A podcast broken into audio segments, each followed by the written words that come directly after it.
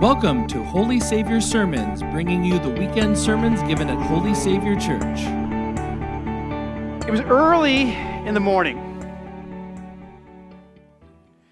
Mr. Rajabali heard this hum above, and suddenly he heard thud, thud, thud on his roof. And he and the others in the village, this remote village in Afghanistan, you know, climbed outside their homes to see what had hit their homes. At first, they thought they were being bombed. And what they discovered were these yellow packages of food.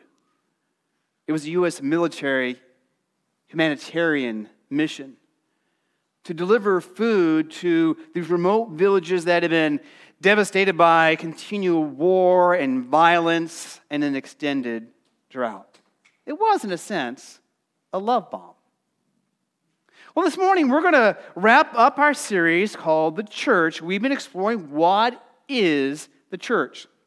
We kicked off this series by exploring this phrase that Jesus says that he will build his church.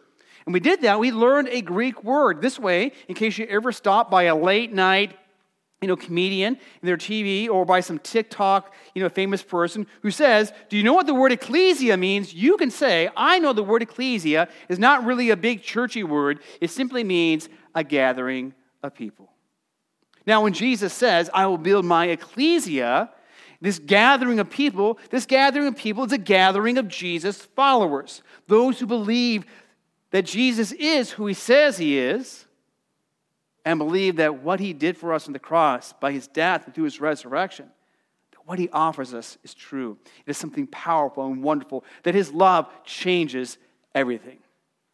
We know ecclesia is just a gathering of people, a group of people who have a purpose together. And we are a group of people, the church is, of Jesus followers who share a purpose together. And then that purpose, that, that, that you know, primary narrative that shapes who we are. We explored, you know, some of the ways people understand the church, the metaphors we sometimes use to explain the church.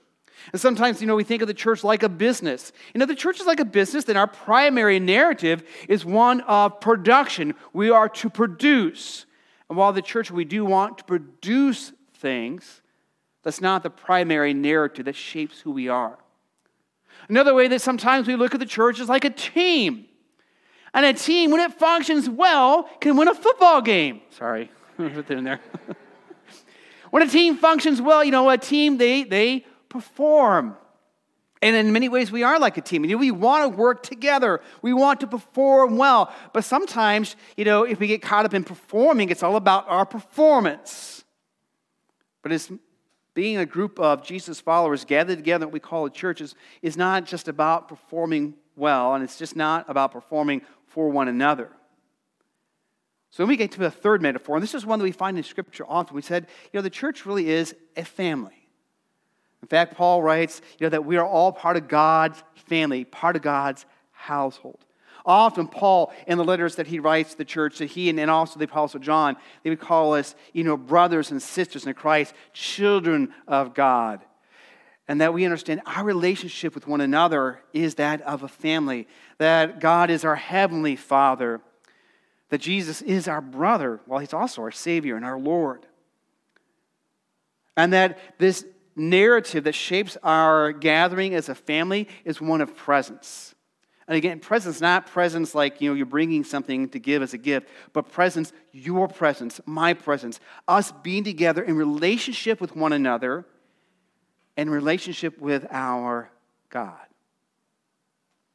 As we talked about that, what it means to be a family. We talked about Jesus gathered with his disciples this last weekend in the upper room. And one of the things that he had noticed with those disciples that had been with him for three years is that at that moment they had proud hearts and dirty feet. And so, what did Jesus do?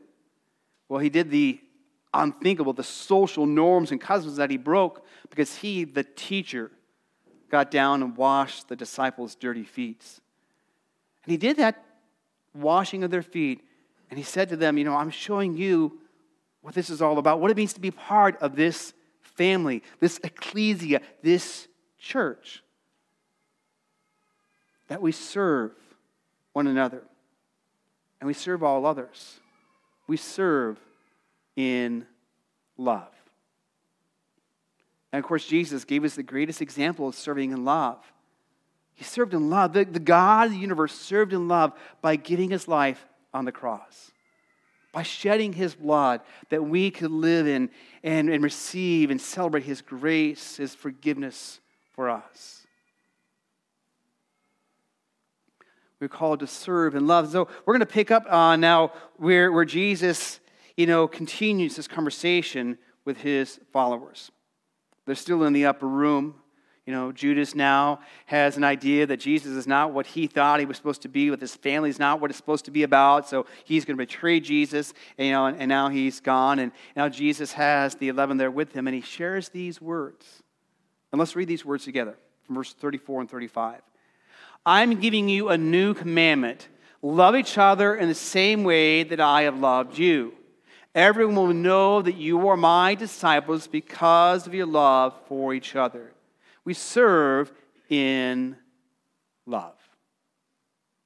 You know, when Jesus says, you know, a new commandment that I give you, he's not saying I'm giving you something brand new, something you never heard before, like a brand new pair of shoes. In fact, if you've read the Bible in other places, some of you may know quite a bit of scripture. You know, this theme of loving others, of loving your neighbor as you love yourself, is not just in the New Testament, it's also in the Old Testament. Leviticus, you know, we're told to love our neighbors as we love ourselves. Jesus, you know, a number of times says, Love one another, love as I have loved you. He tells this parable, this story of the Good Samaritan, and talks about, you know, we should love our neighbor. And, you know, this is who your neighbor is, is anybody who's in need. You know, in several of the Gospels, it talks about these words that Jesus says that we are to love the Lord our God with our entire being, everything that we are, and we are to love our neighbor as we love ourselves. We are to love.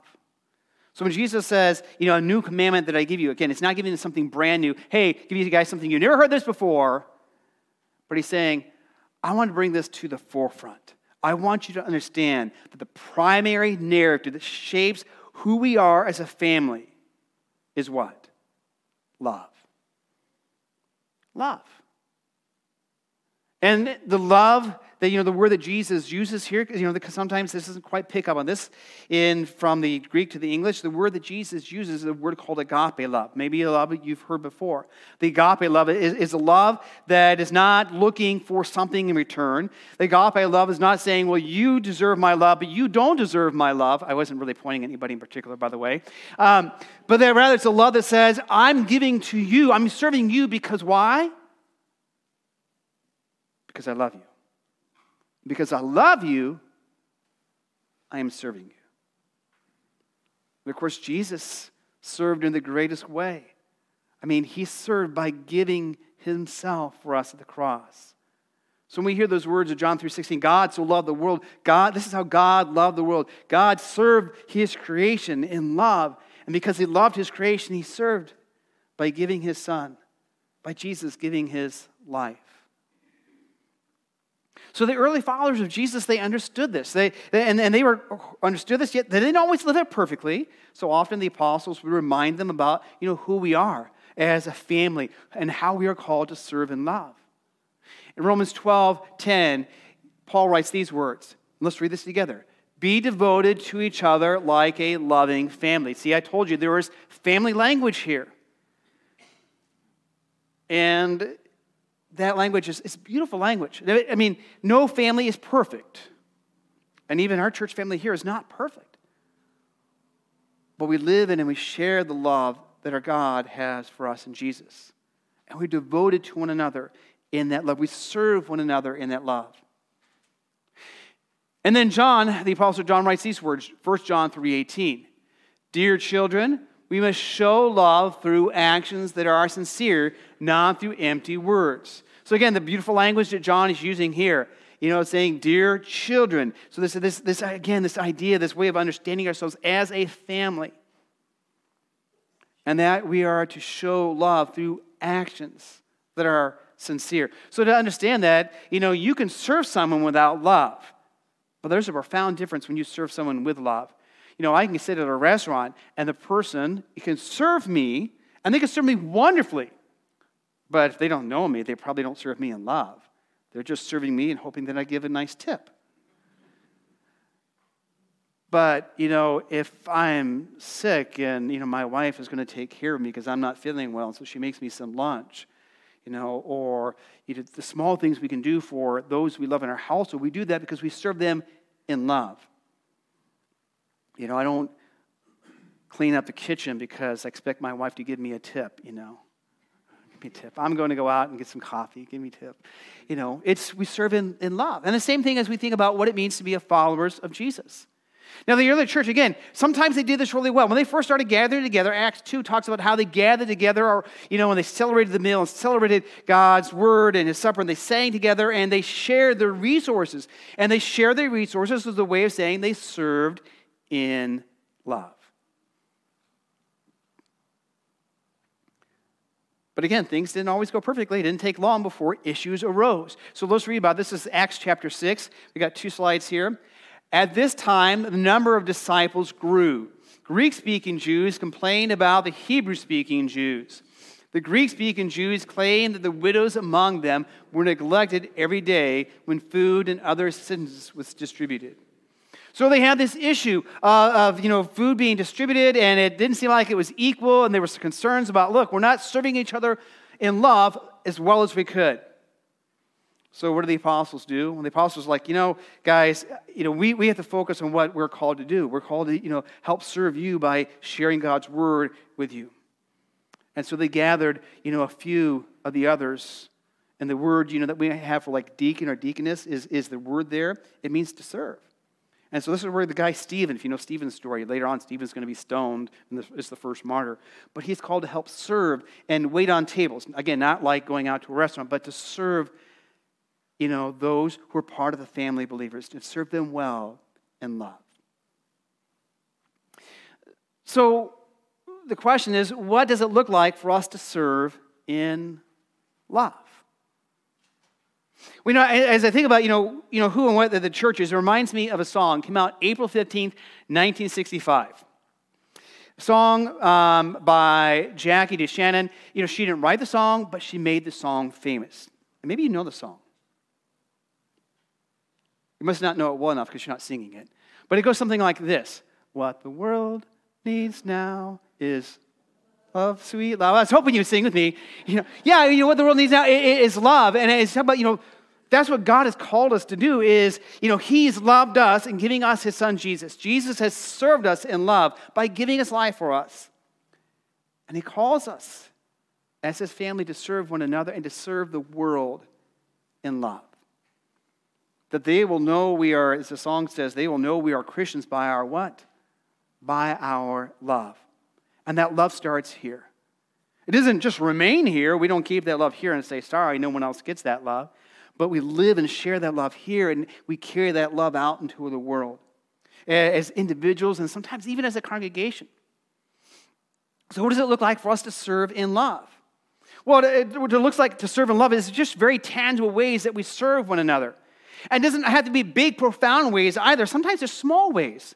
I mean, an example would be a group of guys that came up here yesterday morning to pick up these 20 pound, they were not 20 pound, they were 70 pound sandbags and put them on the roof because, you know, we got this like rubbery roof that kind of floats around. Uh, not quite like that, but a little bit. But we've had leaks in our roof. So a number of people showed up and we got those sandbags distributed. It didn't rain yesterday, nothing leaked. So maybe it's a good sign that we maybe help take care of that problem. But it's a small, tangible way that you serve in love or the folks who throughout all the growing season have shown up here to mow the lawn and trim the lawn, or the folks, you know, that, that served in summer Sunday school. We have, you know, grandma and grandpa, we called them, who had summer Sunday school, who also then invited, and you know, the high school youth to come help and serve in love.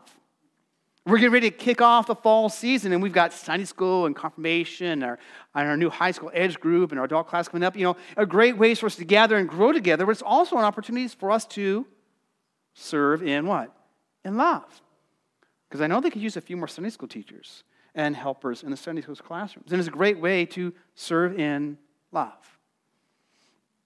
Or even when you get some extra people who are watching the, the AV, say, we maybe can help do that. you know, and, you know, showing up there and helping to run the slides. It's a great thing for a couple. It doesn't have to be a couple, but it's a great thing for a couple to do back there and run the slides and the sound. It's an easy way to do what? To serve in love. And we serve in love, again, big ways and small ways. Big ways and small ways, like Dale, you know, it, when the rain came last week, it really messed things up. So he's in there doing some painting job. If you wonder why there's a white wall where there should be blue walls, it's not quite done yet. Or the folks who have for a number of, of years, and they had some training just recently, you know, to serve with the Altar Guild. They serve in what? In love. I could go on and on. There's just little ways, tangible ways we do that. From those who are, you know, up front. We see them doing things, the little ways that we serve one another in love. It's also how we serve one another in love when someone is struggling and hurting, when there's maybe a funeral, and so a number of us gather together, we have salads and desserts, and we, and we help serve the family a meal. We serve in love. But that love doesn't also just, you know, again, stay here. We serve in love as we reach out to our community. Again, we have this drive going on for three of our local schools. We're gathering stuff to the end of August, so you have a few days left. If you want to order some stuff on Amazon, or if you want to, you know, make sure you call the church office to let us know if you're on your way to drop that stuff off. But it's a way that together we can do what? We can serve in love. And think about it some ways too, as we do things together, in many ways, it's like a family. Like a family who's going to do a fall cleanup. You know, if you ever done a fall cleanup with small kids, you know, as a parent, you do this with your small kids, not so much so that they get a lot of great work done, but that they learn to serve and love. Because sometimes you're like, yeah, okay, well, I'm going to come back later on and, you know, finish raking or pull more weeds that missed or something like that. But you imagine a family that would do that. They the, the parents do that so that together they're serving in love, they're serving one another, they're, they're cleaning their place up. And then maybe the next thing they do, they do is they get ready for a garage sale, and they're going to teach their children about serving in love as they gather some of their things and give some of their things away, cleaning out the garage. Now they're getting ready for their, their neighborhood fall s'mores party. And they're going to serve their neighbors in what? In love.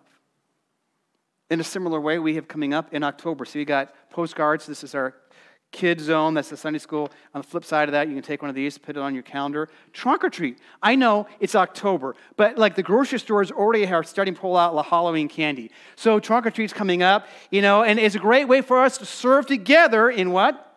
Love as we serve our neighborhood, our community around us in what?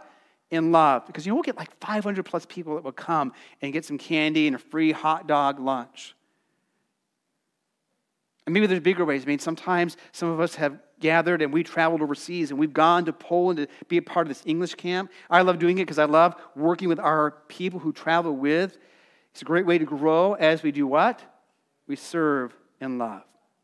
Small ways and big ways. And as we do this together, this is what Jesus is talking about. We serve in love, we serve in love, and that love, that love is that agape love. That's the love that Jesus has for you and me and the world. Because as we serve in love, the one that we look to is the one who served us in love. The one who served us in love and giving us life for us on the cross. So that as we celebrate and live in that forgiveness that we have in Him, that certainty we have, we also serve one another and all others in love. So as I think about, you know, this, this new activity year that we're kicking off, usually our activity year is kind of like September through May. I think a challenge for us is that we keep coming back to this. We keep coming back and asking ourselves this question How are we serving each other in love? And for us, then, a challenge for us to grow in Jesus and share His love is for us to even begin today to ask ourselves this question what is one way you can serve someone in love this week? To serve in love as Jesus has served us in love. Let's pray. Lord God, we give you thanks and praise for the gift of this day, for the gift of your grace, your mercy, and love that you have served us in love. Bless us, Lord, as we kick off a new fall season here in two weeks. Bless us, Lord, that we continue to grow in your love and continue to share your love. We pray this, Jesus, in your name. Amen. For more information about Holy Savior, including service times and location, please visit holysavior.org. Thanks for listening, and until next time, God bless.